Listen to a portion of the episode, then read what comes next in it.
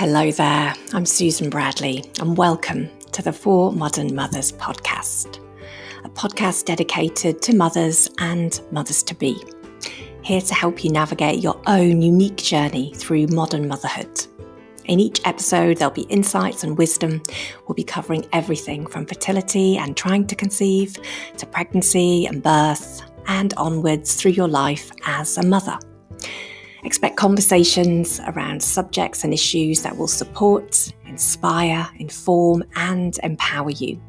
From health and well-being to body image, self-care, mental health, birth, pregnancy, work-life balance, relationships, the whole lot. With my specially invited guests and experts, as well as sharing my own knowledge with you. Enjoy and don't forget to subscribe too.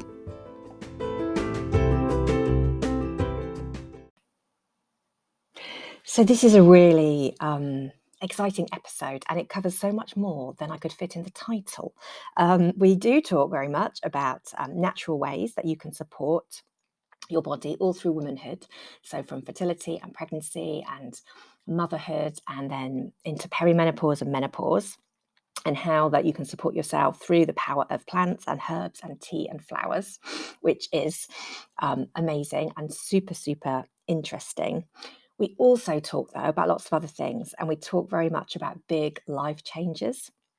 And we talked um, about how Bethan um, had set up, um, sorry, had left a steady, um, reliable income and job and um, set up together with um, an old friend of hers a totally new business, a totally new concept, doing that on maternity leave and with small children um, and and how exciting, but how that can be challenging. And this is something that women who I coach are often feeling their way through, considering, thinking about. And it does come up a lot when people have children and become mothers and go on maternity leave. So we talk about that. We also talk about women's amazing ability um, to multitask and how they are such an asset to the workforce. We talk about the juggle of family um, and life and work and all of that and also how setting up a a woman women's health focused and a female founded business is such an amazing thing and i have so much admiration for that i think it's awesome so there's loads of good stuff in this episode and i really hope you enjoy it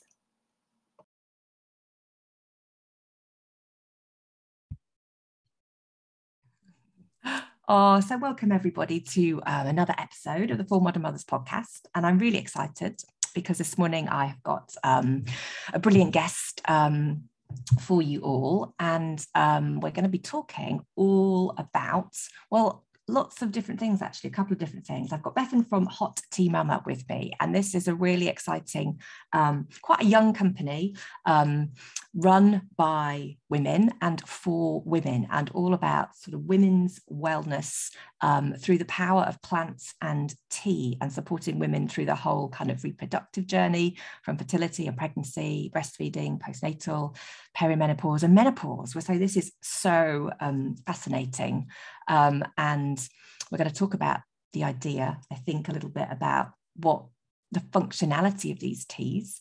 Um, and that's quite exciting, and some of the kind of science behind that and the kind of truth, because there's a lot of misunderstanding perhaps, but also about setting up a a business with your friends um, as a new mother and and and that too and that which is a really exciting thing um, and and pulling that together and how how that kind of works and how the business came about I think it's a fascinating story. So Bethan welcome. Thank you so much for joining me. Thanks for having me it's lovely to be here and um, yeah, I've done that sort of a little introduction, but would you like to introduce yourself? You obviously know better than I do. yeah, no, well, you did a really good description of what Hot Tea Mama is all about. Um, and I, yeah, I set up the company with my best friend Kate um, four years ago, literally four years and one day to us recording this. so yeah, we are quite young, but we were very much um, inspired by two things really. So, firstly, I have been a tea uh, buyer and blender since um, I left uni.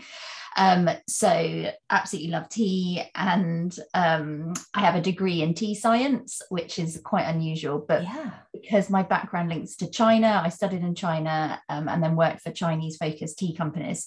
Um, I was lucky enough uh, to spend time over there and studied while I was working. Um, and yeah, I was the first non-Chinese person to get that qualification because it's not you can't get it anywhere else. wow, um, gosh, that's super specific, isn't it? That's amazing. It is quite niche, um, but I do I do love it. And yeah, when Kate Kate had the idea for the business because she had two children in the space of a year, and she started asking me about what she could drink to support because she had morning sickness. Um, she had trouble breastfeeding.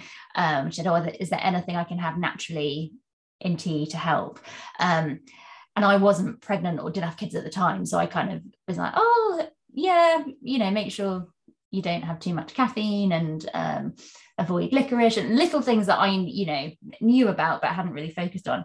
And then when I got pregnant it kind of i think once you go through the experience i was like oh no this is actually a really big thing it's massively restrictive your diet and uh, yeah. uh, you worry a lot about what you're consuming um, doing the right thing for yourself and your baby.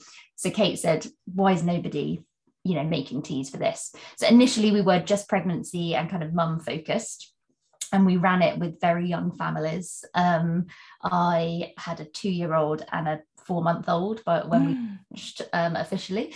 Wow.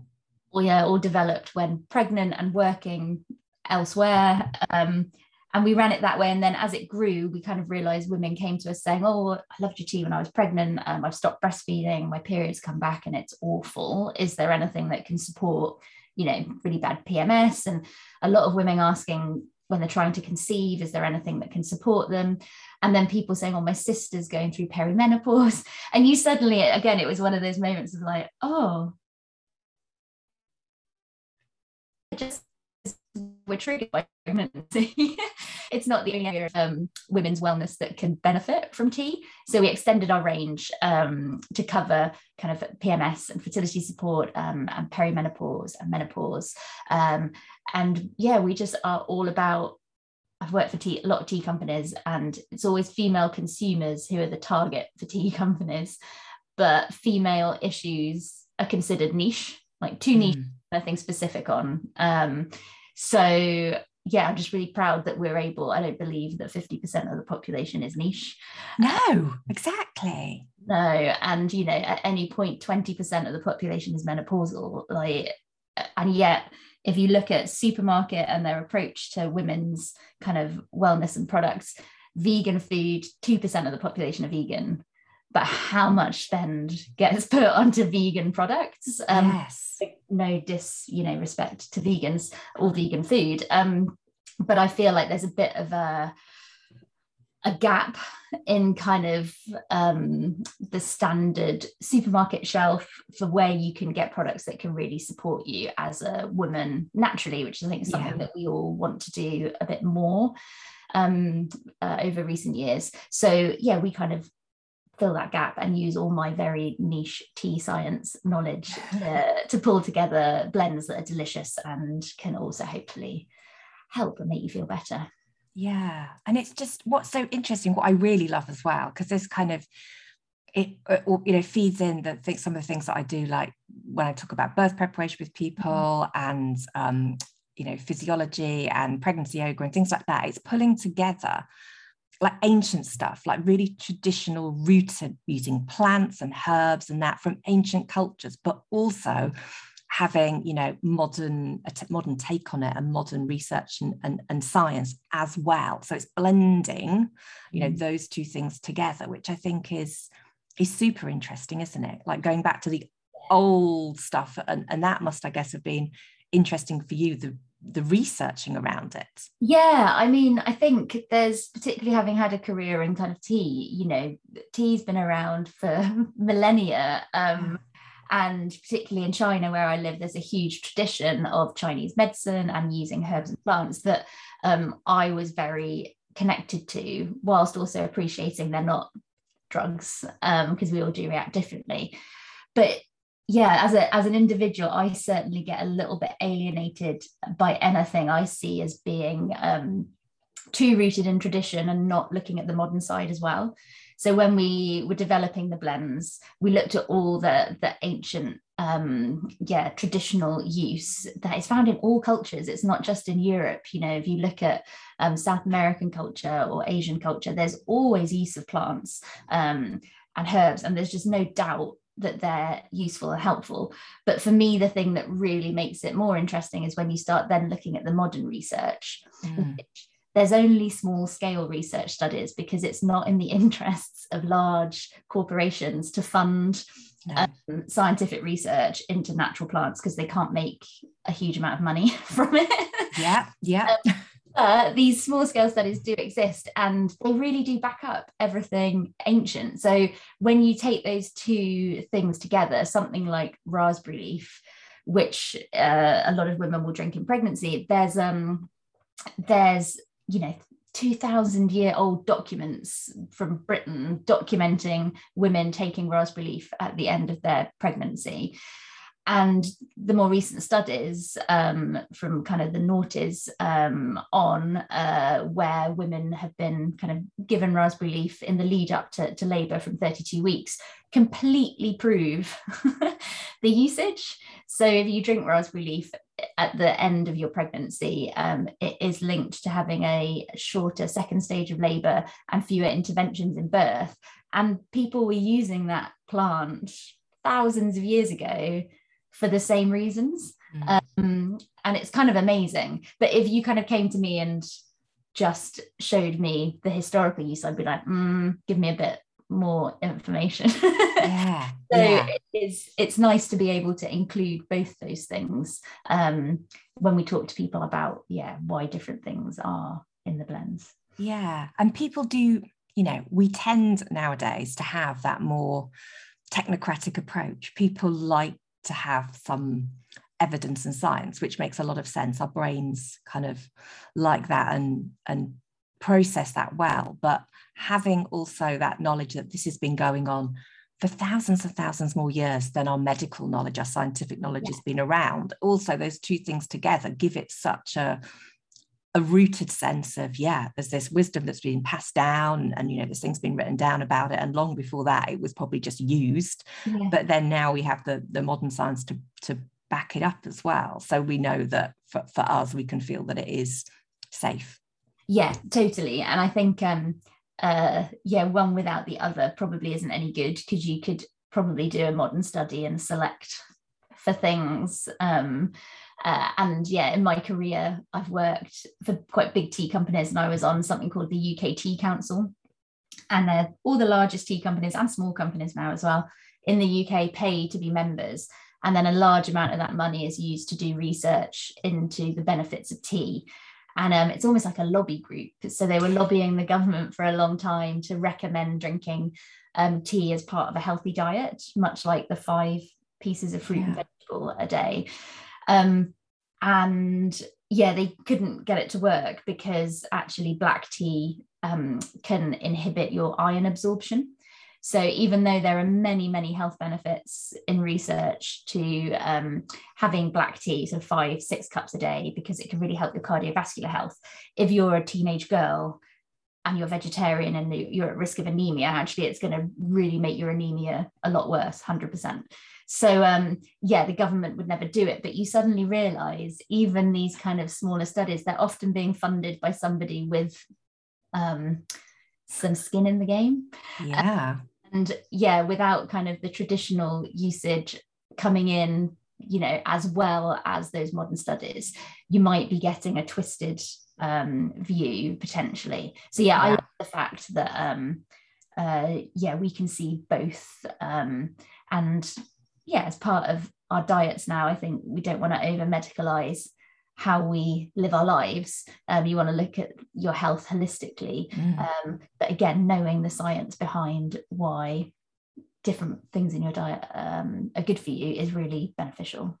Yeah, yeah, definitely. I mean, you're you're so right. There's a there's a there's always you know, who has paid for the research, where has it come from, what's the what's the invested interest is always a questioning there for sure totally. Um, but, but, that thing about the black, you know, the black tea, that I mean, that's really interesting, isn't it? The, and the iron absorption, because I was teaching last night, and there was a number of people who who are pregnant and who um, their iron levels, and they're on iron tablets, and you know, trying to think if they're vegetarian, if they're vegetarian, eating lots of spinach. If they're not, they're eating lots of red meat and lots of steak. Yeah, probably they haven't been told don't drink or drink less black tea. Yeah, yeah, no, absolutely. There's um, yeah, one of the antioxidants in black tea called theobromine, um, which is very good for your cardiovascular health, does prevent your body absorbing non-heme iron. So it is the green vegetables that are the issue. And obviously in pregnancy, that's um, a big thing. And you can kind of think, oh, well, I don't drink tea with many meals except maybe breakfast but actually if you drink it within one to two hours of a meal it will still inhibit your body absorbing the iron.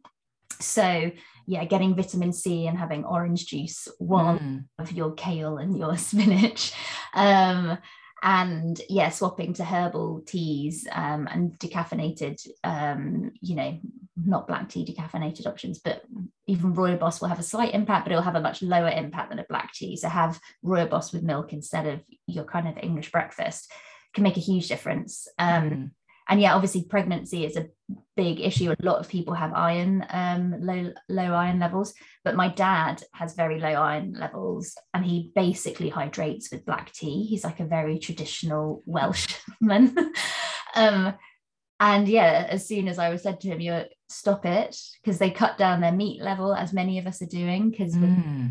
the environment um, and our health and yeah his his iron levels dropped to the point that he couldn't give blood when he went mm-hmm. um yeah uh, to give blood mm. um so yeah it was a real real issue but luckily he just cut down his tea and he was absolutely fine wow that's super interesting so yeah. just like that change yeah, yeah. that that that i don't think i've ever heard anyone being recommended that you know people get told to have more green veg, more red mm-hmm. meat if they eat it, um, take some supplements. Don't you know have the vitamin C to have the absorption. Don't have calcium when you're having it. But I've never heard of the black tea. I don't think, and I don't think anyone's yeah. ever told something so simple. Yeah, I don't think I didn't have low iron levels myself when I was pregnant, so I'm not sure, but it's definitely on like the NHS website. Um, but it's probably not the most common thing because I think again you can kind of presume, ah, you know, I don't drink tea other than at breakfast time. Yeah. There is that time period around it. Yeah, yeah. And yeah, I think particularly now, um, and again, you know, as you get older um, as well, it can be a real, um, real issue that we kind of can overlook, and a simple change like that can actually really help. Yeah, um, yeah. nice easy switch. Yeah, that's and that's the thing, isn't it? You're just switching one thing. It's no extra effort you're not having to do anything or or make the time for something you're just literally putting a different tea bag in the cup as you're pouring the water which is so great. Yeah. which is so great. Um, and that it has positive you know benefits that it has a positive benefits as well as hydrating you but there's actually positive things going on. It's so cool. Such so so great. So can i come i'm going to kind of i want to come back to the whole idea of the different teas and the different stages and and and and that but can we head down the back to how it all how it all began how you guys together set this up? Because i think it's just really interesting when people have you know got small children on maternity leave yeah. coming together to to to set something new and exciting up. Yeah i mean i think if i if i'm very honest um we would not have the business if it weren't for kate because she had the initial idea and then i remember saying to her because i was uh, very early stages pregnant with Hector when we kind of officially like, were like coming up with the name and the functionality we wanted for the issues we've been facing and what teas really driving the concept. And I just said to her, I think this is a brilliant idea, but I don't think I can cope right now because I had a full time job, one kid, another kid on the way. And she said, oh, it's okay. I'll just, you know, I'll just keep doing it. And I didn't think about the consequences of, you know, what would happen eventually. Um, particularly because Kate is Australian, um, uh, which is great. But I knew eventually she and her family were going to leave Oxford because her husband was on, he'd studied here and then he was on a fellowship, but they very much wanted to head sort of home. So when we set it up, it was just squeezing in time that we could whenever we could. So we tried to meet like once a week and brainstorm what we wanted. Um, yeah, reached out. It took at least a year. It was nine months until we had sort of finalized blends, and we knew we wanted six. Um, and that they should track kind of from morning sickness through pregnancy to the end with raspberry leaf and then motherhood so a tea to help with exhaustion and sleep um, and breastfeeding. Yeah. And that probably took yeah nine to 12 months development at weekends and in the evenings kind of around everything else we were doing. Um, and then by the time we then kind of set up the website which kate entirely did um, actually with a friend of hers who was in australia but he was a new dad. He just had a baby and he did all our packaging design and our web design and he really got the concept, which was brilliant. Um, and she handled all of that, got it up and running. And then within about three months of launching, she left. oh gosh, she left the country. Uh, which, was, which was always going to happen. Like mm. it, um, it wasn't like a massive surprise, but I hadn't fully in my head appreciated what what that meant for me personally because I had Hector, who was by then sort of four months old. We got all the tea delivered to the room I'm in right now, boxes, um, and uh, we kind of put all our life, you know, not life savings, but a decent amount um, of our own money just to produce. Like, I think we did 200 of each tea. Um, but the whole development, yeah, it was quite a lot. And when I started shipping orders, um, and initially they're mainly to like family and friends. People were saying, "Oh, it's really nice," but there's scratches on the box, um, which is like a navy blue kind of base. And I realised that the box producer hadn't put a layer of varnish that was required to protect them on it. So every single pack of these like 200 that we had, no, scratching really badly when I shipped them. Um, so I cried quite a lot. Um, and and sent but I had to like hand pack every single one right on the best before date um, and the batch code. Um, and that was all exclusively between the hours of like eight and midnight because I got Keris down and got a Hector down and then could kind of do anything that I needed for oh, for Hot Mama. And it was, to be honest, it was horrible. Um, and I had this kind of like general i was on maternity leave but just you know exhausted. You don't really want to be doing that with your maternity leave. Um i would do one instagram post a day and pack the orders in the evening and that was all i did. Um and it kind of stayed that way probably for at least like a year.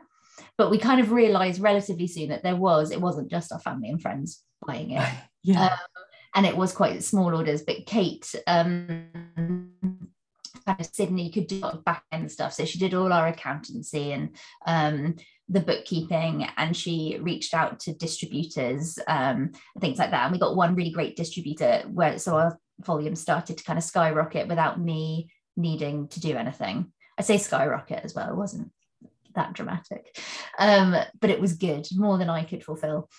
Um, and I went back to work, and my boss was very, very supportive, which was great because it was considered far too niche to be a risk, you okay. know. Yeah. Nothing they'd want to do. Um, and I just kept doing it in the evenings and at weekends. And I dropped my days to four days a week so that I could have one whole day. Um, and yeah, probably a year later, it was kind of obvious that it was doing quite a bit better and um, the company I work for started to get a little bit funnier about it. oh, did they? They suddenly went, "Hang on a minute." Yeah, I mean, not not, not in a terrible no. way at all, but just kind of, you know, there were discussions, and I was like, "Oh, I should probably um, uh, think about." you know not making this awkward for everybody as it progresses um, and i moved to a big herb and spice company um, who in the interview that i was in you know it Hot Tea Mama was discussed and they had no issue at all, um, even though there was still, you know, all our ingredients were actually the ingredients I ended up working with when I was there. Um, but yeah, it it was a good transition, really great. But um, when COVID hit, um, uh, it just was obvious I couldn't kind of make everything work. And actually, COVID was surprisingly good for Hot Tea Mama in that um, we, yeah, our sales increased by a dramatic amount because everybody was shopping online, which was very much our safe hold. And I'd grown the Instagram kind of following to a, a good size. Um, and I think people were just more willing to, particularly in pregnancy and motherhood, you want something nice for yourself. And COVID was particularly miserable for um, anyone pregnant who had to Yeah. far more than anyone who wasn't. So um, yeah, at that point, I said, look, I can't, I can't pay myself anywhere near a decent salary, but I'm going to go mad if I keep working because I was consistently working three to four hours a day on the business just in the evenings. Um, so I had no free time and no niceness for my very lovely partner who's very supportive. No. So you're Um, like, well, you know, you've got your job you're you're being paid for, and then you've got two small children, and Yeah. then you've got another four hours a day on top of that. which- yeah. yeah. I mean, anyone can see that that's just Yeah. unsustainable, isn't it? Um, it, it is, and I mean, I think the honest truth is that it wasn't until I started getting physically sick that um, I realised I needed to change something, and I did have a period of about four months where I just was in a constant cycle of cold to ear infection to chest infection to cold to Oh, yeah. um, going going around, and it was purely lack of sleep and stress. Mm. like and um the job that i had was quite um you know a senior uh, position. So there was a lot of expectations. Um hector at one point got um uh, not bronchitis but something nasty. And i had to do a big presentation. I didn't want to let anyone down. So i was trying to do that from home with him you know not really sleeping getting up and it was just lots of things playing into making me extremely um stressed Yes. My goodness. and again kate has always been brilliant but she's just not physically able to do you know a huge amount of the stuff and even the time difference with australia um she couldn't really do sort of social media because she'd be asleep when everyone was wanting responses and in today's age we all want Yeah. you know, immediate kind of gratification when we when we interact or ask something. So yeah it was it was pretty bad but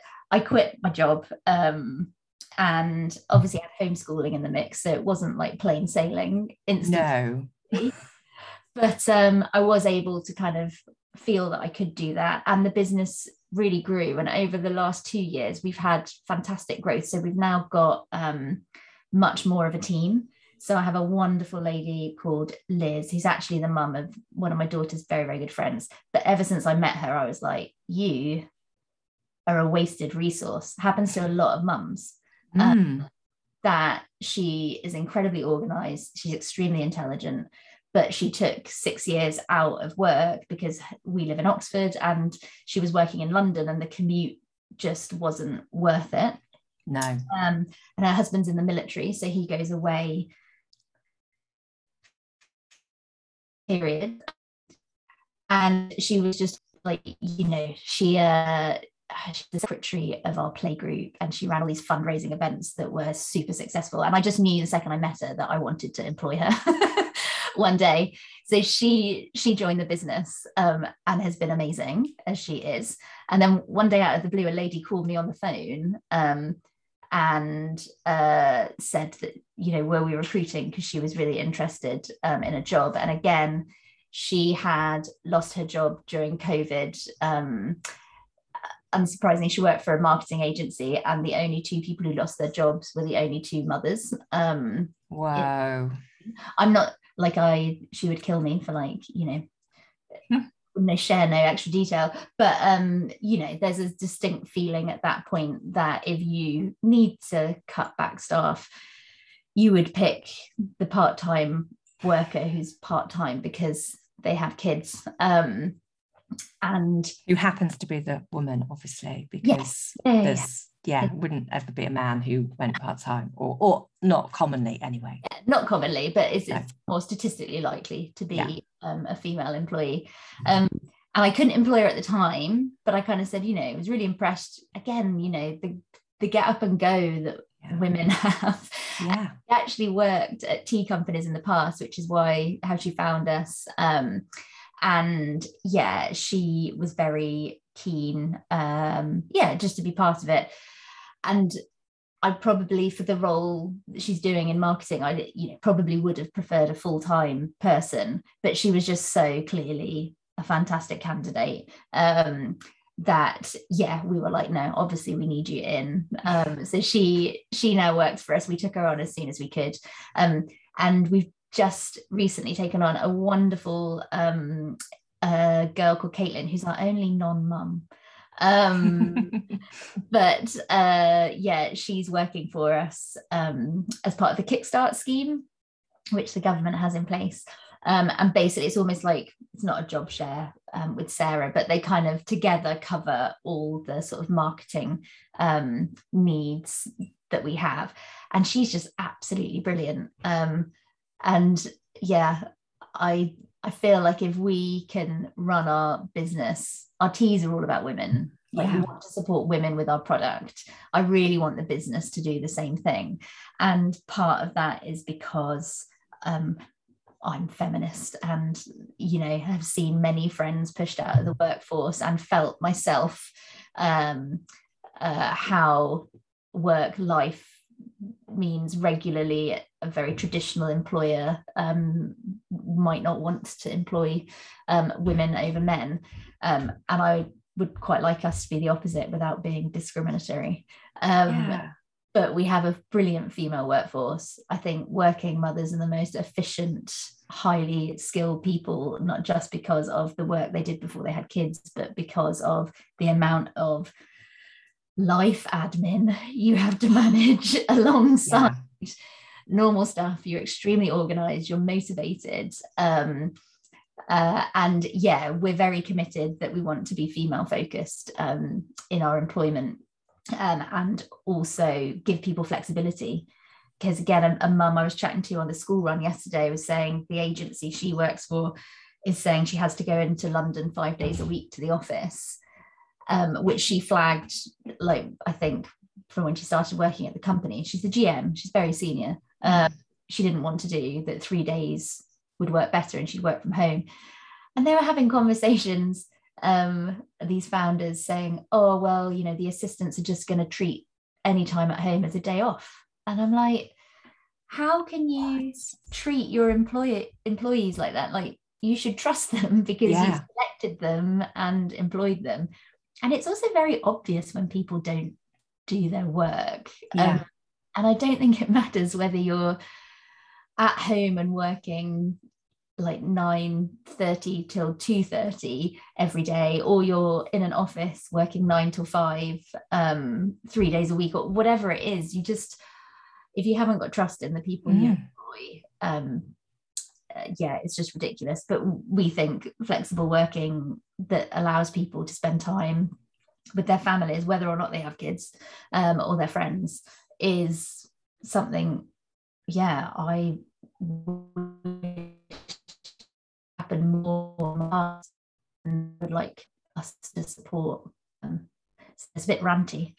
No but, it's, but it is but it's it's just i think it's so important that the you know and that's something that has been i think we've seen more through covid that that the normal the working practice everyone needs to go to the office and it doesn't work if you don't. Lots of mm-hmm. companies and people have realized oh do you know what? Actually it does work. It's been forced but you know but then lots of companies now just want to go back to how it was and the employees are going no i don't want that. I'm not spending two hours commuting each way. I'm not you know actually the benefits of covid and being forced into this situation are they've discovered that things can be done from home. And totally and i think also that people you know personally and, and there, i'm not the only person you know if i find a business that is it doesn't have to be that the products are woman focused, but that is run by women independently, not from a big corporation, I am much more likely to buy from them. You know, I'm much more likely. Those are the businesses I want to give my money to. Yeah.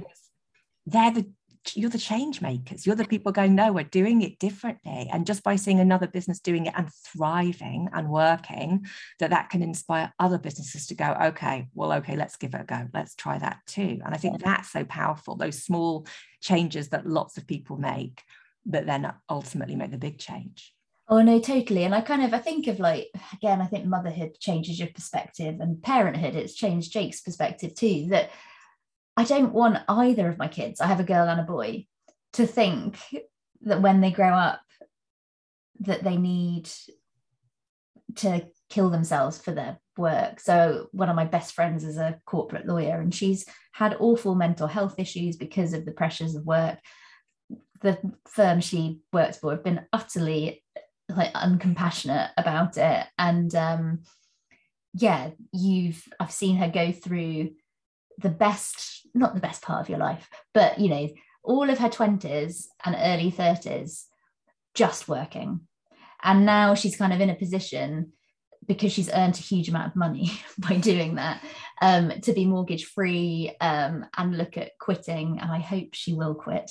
Um, but if she does, I'm like, well, that's great. But you're now 40 and all of that, you know, some of the best times of your life where you can be selfish and have no health issues and you know put your body through all sorts of things if you want to travel or you know go to raves all night which she would have loved to have done um have sort of not necessarily gone you can still make up for it but i just don't want my kids to ever feel that that is the way a, good life is mm. led and you work you know yourself into the ground and your health into the ground in order to kind of later on in life have freedom. I was like why can't we have happiness and some freedom like the whole time?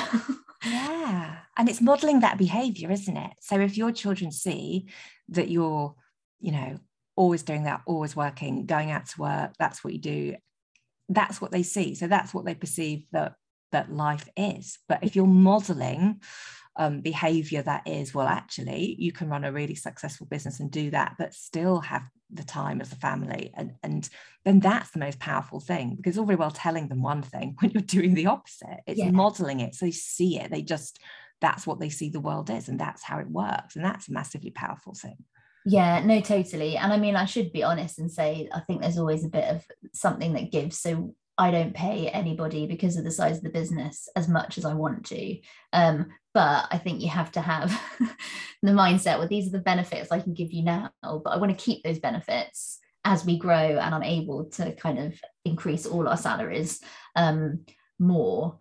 But yeah, I just, uh, I really don't get the mindset of um, particularly young people who've sort of younger people who've set up businesses then wanting people in the office five days a week because yeah. we have a fantastic co-working space that we're part of um, and it means that i go in there regularly every week. Um, caitlin tends to, to come in as well.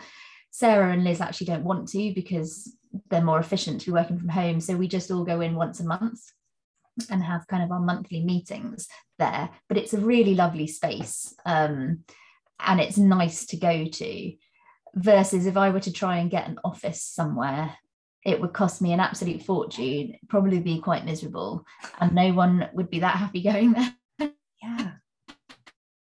Whereas you know, there really regularly because it suits us, um, and the others enjoy coming in less regularly, but still having you can still have a team. Yeah. In that in that way, and I actually Sarah at a garden centre once a week that's got a gorgeous cafe, um, and that's how we manage like um our weekly kind of tasks is like we don't you don't need to be going to an office um i'll meet no. you halfway because it's less of a commute for you i get to go and have nice tea and cake while we have a chat. And it works really well. Um but yeah how nice is that? You know how nice is that as an employee as well that that like you say that people that you're trusted to do your job and that you know that and you don't have to trudge into an office and pack onto a train or have the stress of driving and the environmental impact and all of those things. I mean it's just you know it's just thinks, okay i can work from home. I'm, I'm allowed to do that. And so then the level of motivation is obviously really high. So it just works for everybody doesn't it? Yeah and i do i don't know maybe if um we had like some 20 year old men or something would i trust them less? I hope not. I hope not. But i mean i you know you know as an employer if you hire the right people then they, they do their jobs. I've never not yeah done my job. no, exactly. How why would you? It's it was to me, it'd be like, of course you do your job. You do it as best as you possibly can. And super obvious if you're if you're genuinely just not doing it. Like you could not do something well because you haven't had the support or the training yeah. or whatever. But to think that somebody would just genuinely not do any work, mm. it's just too obvious. Like if somebody doesn't yeah. do that. So yeah, I hope that more people, I mean, obviously Mother Pukka and the Flex campaign and yes. things a growing um yeah chat around it. But i think it's sad that there are obviously still some people out there that don't see it that way. But yeah yeah. I mean yeah exactly. You're, you're right. There are lots of people like you're saying um mother Pukka and then pregnant then screwed and there are lots of people yeah. highlighting it but it's just ridiculous that it, we're in this situation isn't it? But it's well totally. And i mean i think um my partner's an academic and um it's a very high like uh, pressure um, career, although I think people just imagine you sit reading books, but bringing in funding for your department and um, he manages uh, teams in lots of different countries. So he is always on the phone at 8.30 in the morning because he has calls to Vietnam or, or Kenya. Um, so it's not an easy job, but um, his boss uh, is the father of five boys and as always yeah particularly um you know jake wants to pick the kids up from school he'll take 40 you know 30 45 minutes to do that and then work a bit later in the evening um, or carry on working in the evening and you know nobody should care about that i think if you're still doing your work and you've not got commitments at three o'clock you know dad should be allowed to go and take half an hour out and then do half an hour at 7 p.m. Like yeah. it, uh, to me, it's a bit of an anathema where you're like, how could somebody not do that? Because I wouldn't work hard for somebody who didn't support me doing things like who that. Didn't, yeah, no, who didn't see a value in it. Yeah, and it's not just women, you know, women no. primary caregivers, so it is mainly women, but we should really give men more of a chance to do these things as well. yeah. Yeah to- totally totally. So the whole yeah it's a it's a whole system. It's the whole world we need to put to rights basically. It is, it is. you can only fix your one tiny little part of it can't you? I know i know but it is yeah it is that thing but that makes it you know if everyone does a little part then that's when yeah. the, the and i mean it with biden in the us when he became president and when he was vice president i don't know if you saw a letter that he shared with all the staff um, when obama became president and he was vice president he sent a, an open letter to everybody who worked um, for him and said this job should never take priority over your family. You never need to ask permission if you need to leave early to take your kid to a dentist appointment or to take your mum to a hospital appointment or whatever it is. He's like i genuinely believe we need to live more this way. And then recently with um I can't remember who it was but the guy who took paternity leave and it was like an absolute outrage in America that um, he'd taken like two weeks paternity leave. And uh, yeah, you think good for Biden yeah. for, for promoting this kind of stuff, but it's an issue. Yeah, I know it is. It's it's there is change there, but it just seems slow at coming sometimes, doesn't it? It can mm. be frustrating. Yeah. Brilliant. Well, let's let's talk tea. Let's talk tea. First of all, I mean, the name is amazing. Hot Tea Mama's brilliant name. I know it was very much Kate. Um, and I think again, if I meet Australians or Americans, they think it's hilarious. Whereas sometimes British people are like, how do you say it? It's like hottie, hot tea. Like you're a hot, you might not feel like a hottie, but you are you have a hot tea. It's that kind of that link. Um, but yeah, everything that we've done, we've kind of links back a bit to what we were talking about with traditional kind of herbs that I think often um, traditional kind of products um, have a very hippie kind of style to them. Yeah. paisley patterns or um, muted kind of color tones, um, which is nice, but it's not mine and Kate's style. We're very much color people and um, we wanted it to be very modern and not feel like because we were focusing on mums, a lot of mum products almost feel like you've lost your sense of self. You're just a mum now. So like here's yeah, a picture of a pregnant woman on the front of the pack and it's cream and green because um, it doesn't matter anymore. Yeah. yeah, totally. That mumsy, that whole derogatory thing about, yeah. Um, you know, yeah, absolutely. So yeah, so we kind of the name and the branding, we really wanted to make sure was very modern and um, bright and colourful. And yeah, the pregnancy teas are aiming to give you a proper lift so the colours we use on those are really kind of not quite neon, but very, very bright. And then the mum teas are very much designed to try and comfort you and support you. Um, so they're a little bit more muted. And then our PMS and um, menopause um, teas again have more of the kind of uh, comforting vibe um, about them, but but slightly different. And yeah, it's just we wanted it to not look like a maternity product but be a maternity product. Uh, it's not just pink and purple which obviously because that yeah it's just so yeah. Yeah i think there's a very yeah there's a very definite um edge to things. And yeah we wanted them to be really good gifts too because mm. particularly once you've had a baby i think it's nice buying muslins and baby grows um, and super useful for people. But actually i always want to send something to my female friends just to be like you really matter. Like take a just take a small moment for yourself in amongst it. It's not just about the baby. Um, and that's where kind of uh, we wanted to make sure it was a nice affordable gift. Um, and i love it. I cry quite regularly reading messages on the website that people send to friends who are expecting or having a baby um, or even you know sending we have a sort of fertility support set, very calming, supportive teas, and sending those out with lovely notes. Um, yeah, which really moved me. But that's what we wanted it to be about. So yeah.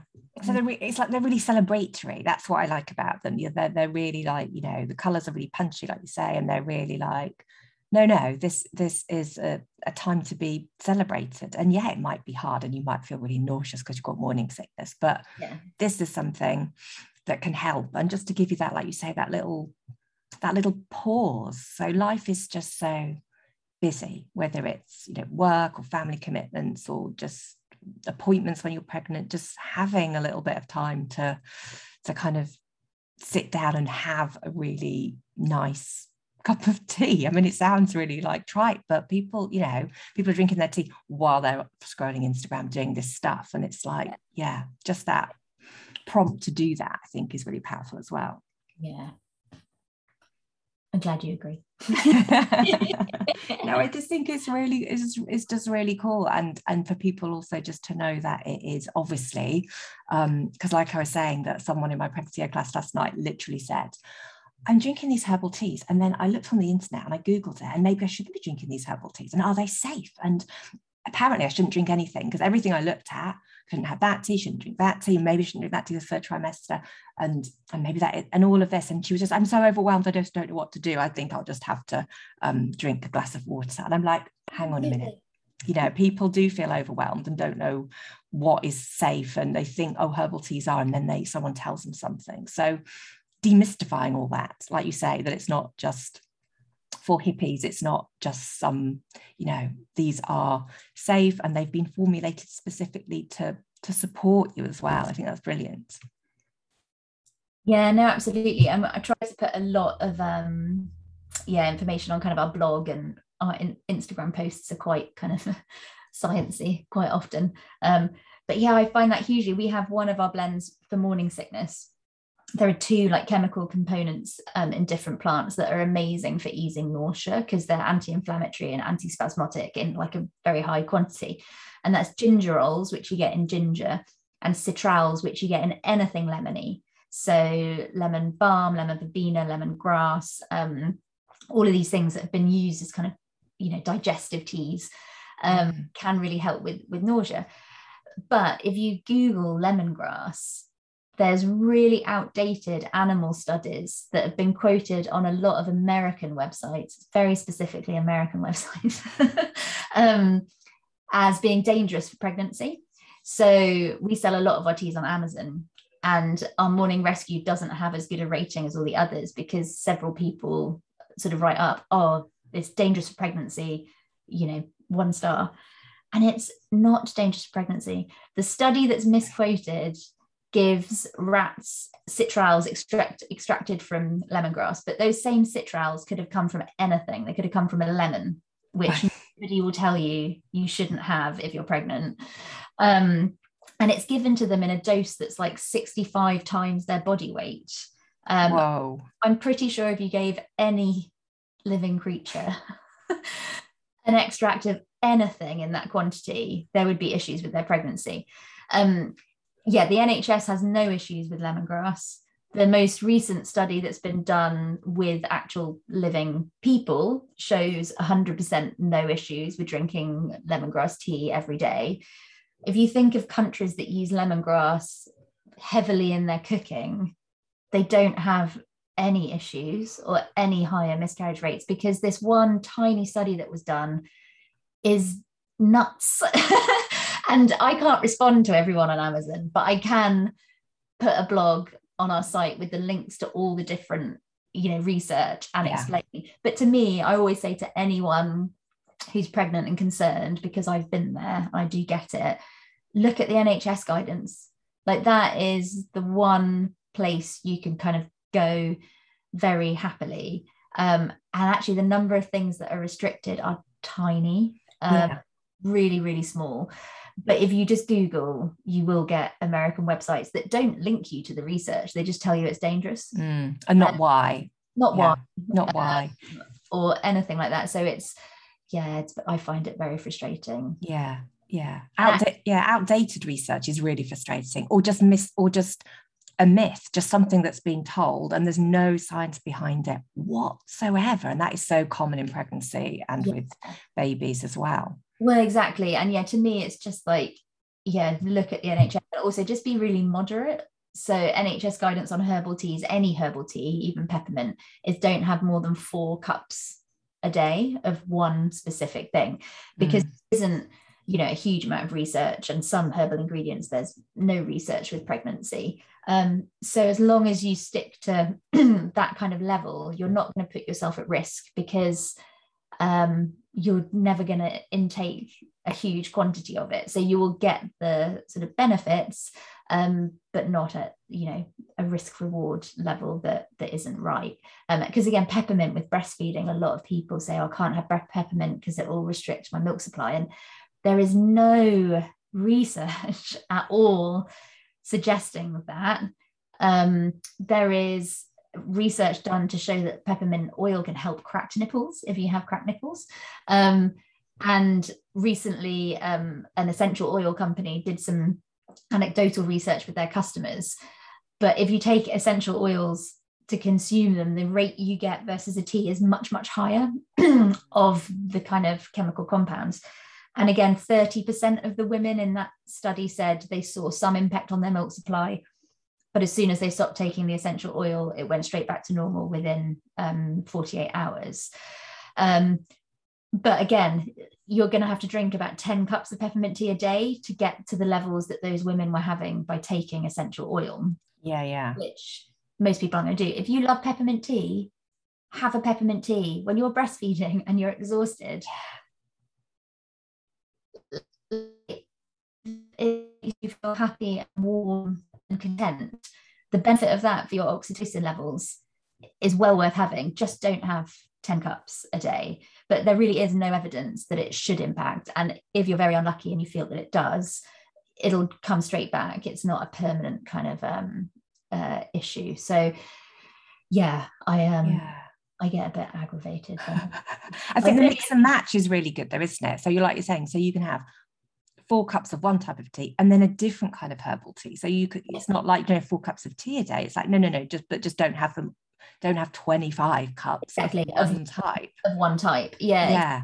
And to me, the only thing that um is a real issue, uh, but not specifically because of pregnancy, but more because um, high blood pressure can be an issue for many women in pregnancy. but licorice dramatically increases your blood pressure. You actually legally have to put a warning on the pack uh, of herbal teas. Yeah, although some some don't.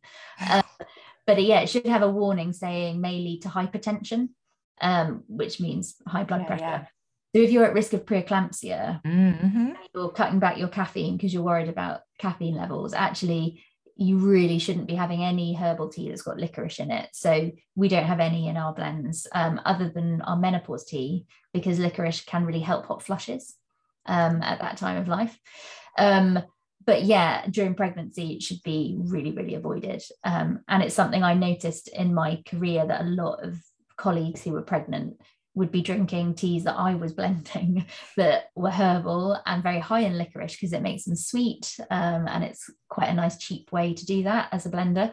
Um, but yeah, really probably better that they'd have had a caffeinated cup of tea in terms of the sort of risk yeah. um, reward. So yeah, it's uh, it is a complex area, but in general, Yeah. I would just say as long as you don't have more than 200 milligrams of caffeine a day and you don't have licorice in your tea, um, all other herbal ingredients are pretty safe. It's raspberry leaf that you need to be very careful not to have until 32 weeks of Yeah. pregnancy.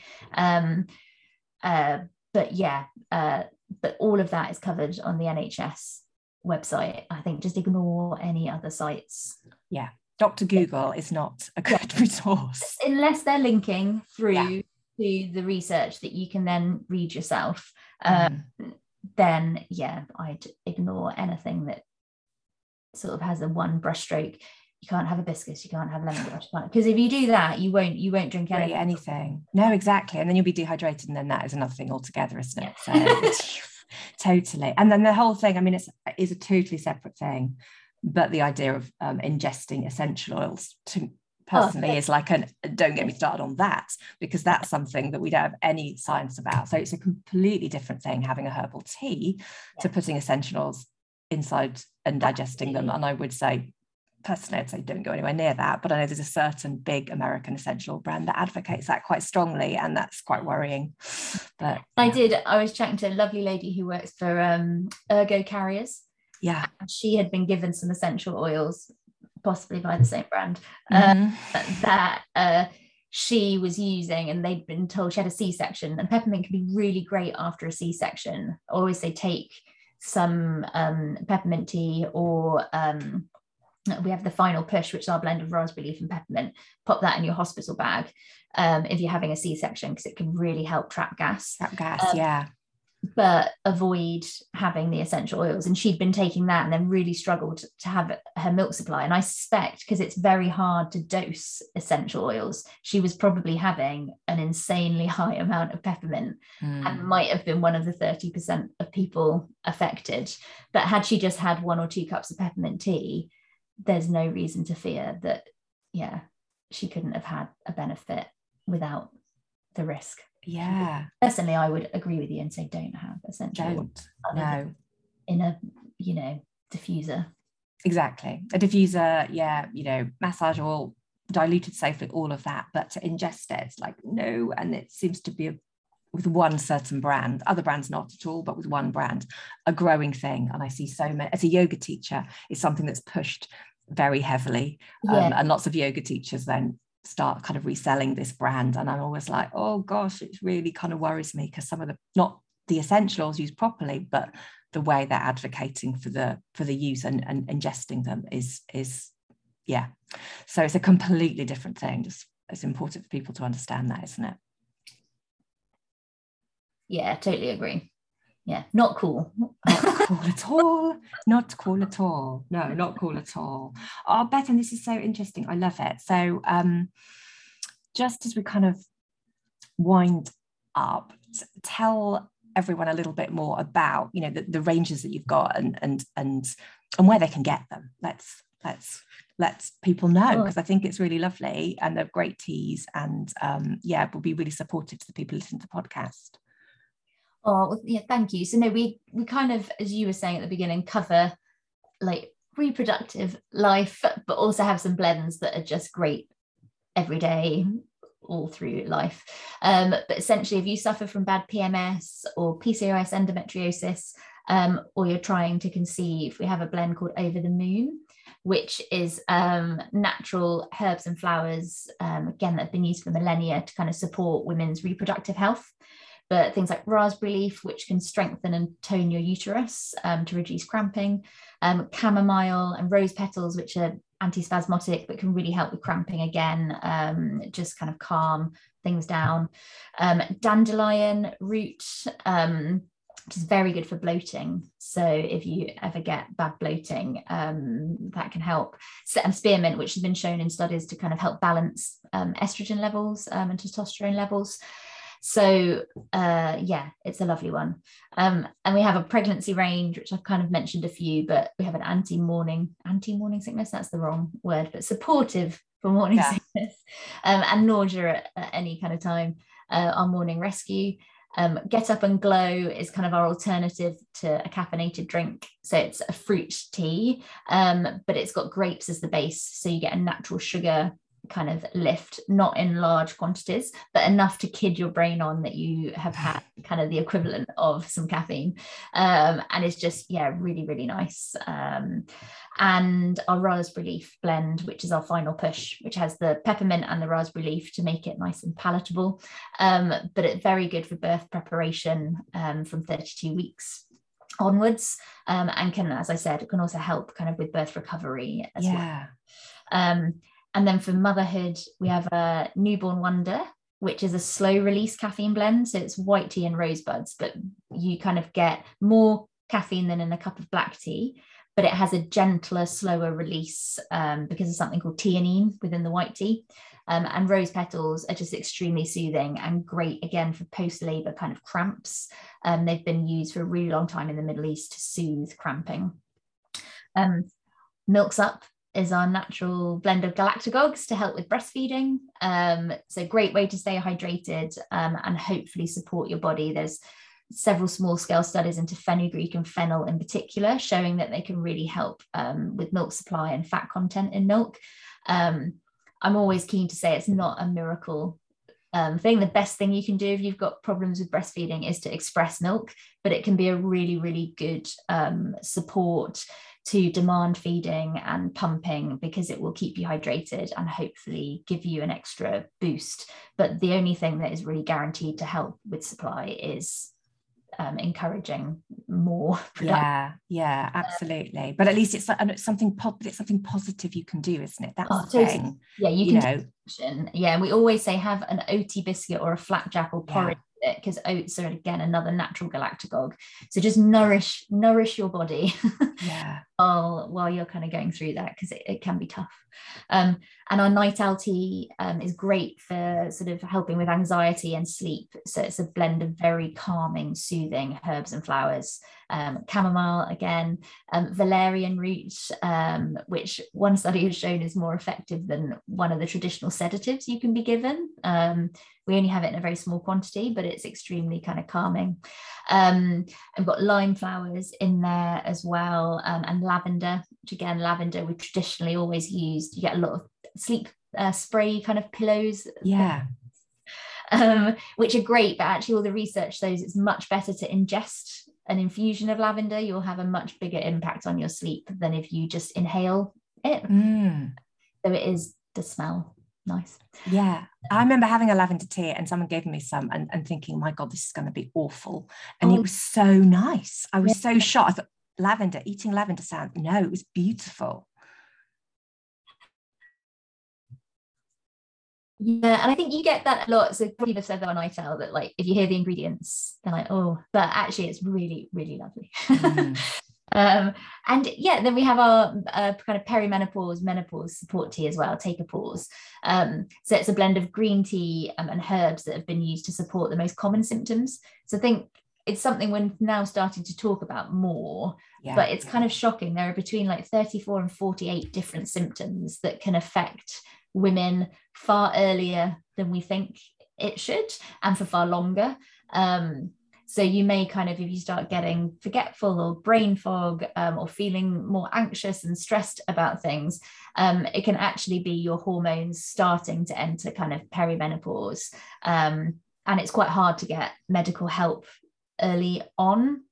Um, so hopefully this tea is kind of designed to try and support that. So green tea has been linked to long-term both health, bone health Um, so we use it as the base uh, for that reason, um, because osteoporosis can really affect uh, women and our bone health can be a real issue through kind of 40s, 50s. Um, valerian root, which again, very good for, for sleep and anxiety. We've got ginkgo biloba um, and ginseng, which again link very much to kind of um, helping mood um, um, and anxiety as well. Um, and oh, what else do we have in there? Licorice, which I mentioned before. So mm. the only blend that we put licorice in. Um, and that has been shown to really help um, the regularity and intensity of hot flushes. So, yeah, that's sort of a whiz along um, the range. And yeah, we kind of group them on the website. You can you can find them um, hotteamama.com um, kind of categorized into those key kind of areas they can they can help you with. Um, but we are also on amazon and um, in lots of independent stores. So there's some brilliant people we work with natural baby shower well-being sisters um, nature doc kids um, so yeah health focused independent retailers as well. Oh, amazing. And you can get, you do mugs and um, internet cups, and you can send gifts kind of packs, can't you, like you're saying, to pregnant women or to new mums, which I think is such a great idea. The new mum pack, I remember making making like a self-care pack for a friend with like, you know, some chocolate and a magazine in and just little small little things. But it's just such a lovely, such a brilliant idea to do. So that's really nice. Yeah, no, I think um I love seeing all the gift orders come in because yeah it was a big thing for me that again you don't realize till you have a kid yeah bought people stuff for their baby and then one friend sent me like shower, I think it was just shower gels, yeah. which I'm not sure I even used because I wasn't showering very regularly at that point. but I was so touched that she'd put something in for me. And yeah, unsurprisingly, she was like the one friend who already had kids. Um, yes. Um, whereas everybody else very thoughtfully got us lovely gifts for Keris, but actually quite nice to send something for the mum. Definitely. No, it really is. It really is. Absolutely. Oh, that's so cool. Thank you so much, Beth. And my final question, um, which I ask everyone at the end of the podcast is um, what's the one thing that you wish um, every mother knew, or the one piece of advice or information, the golden nugget that you'd give? I think from my perspective, I didn't really enjoy a lot of the early life of my daughter.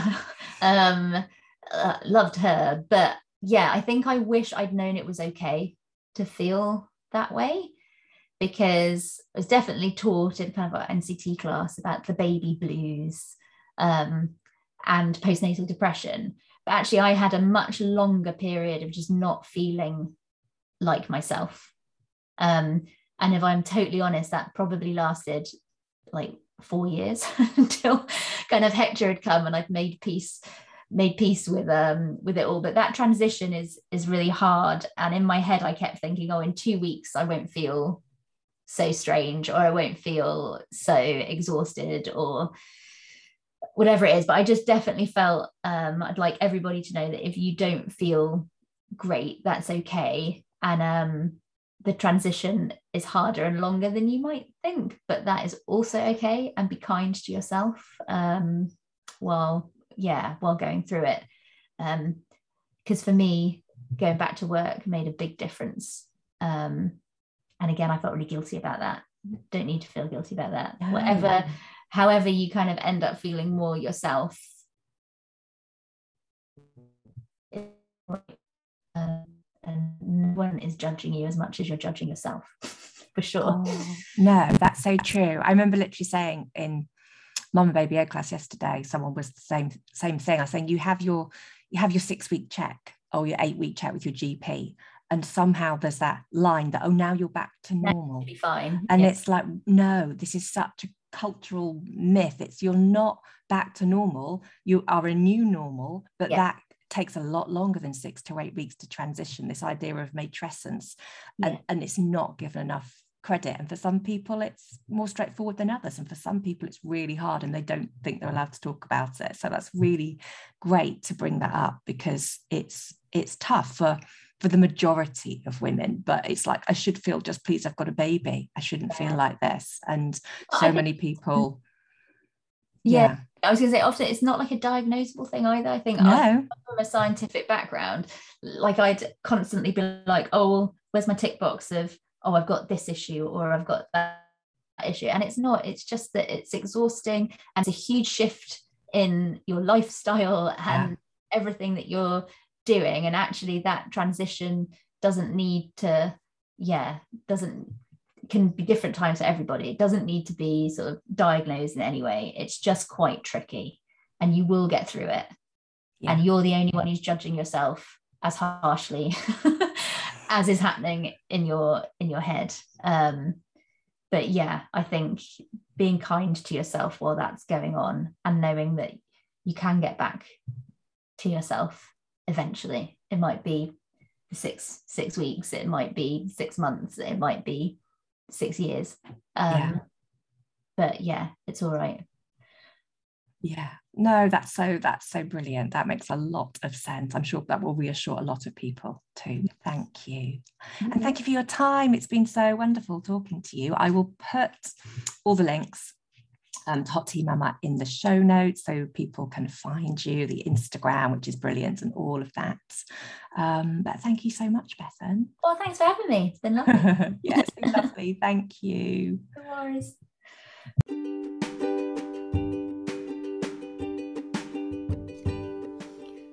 Thank you for listening.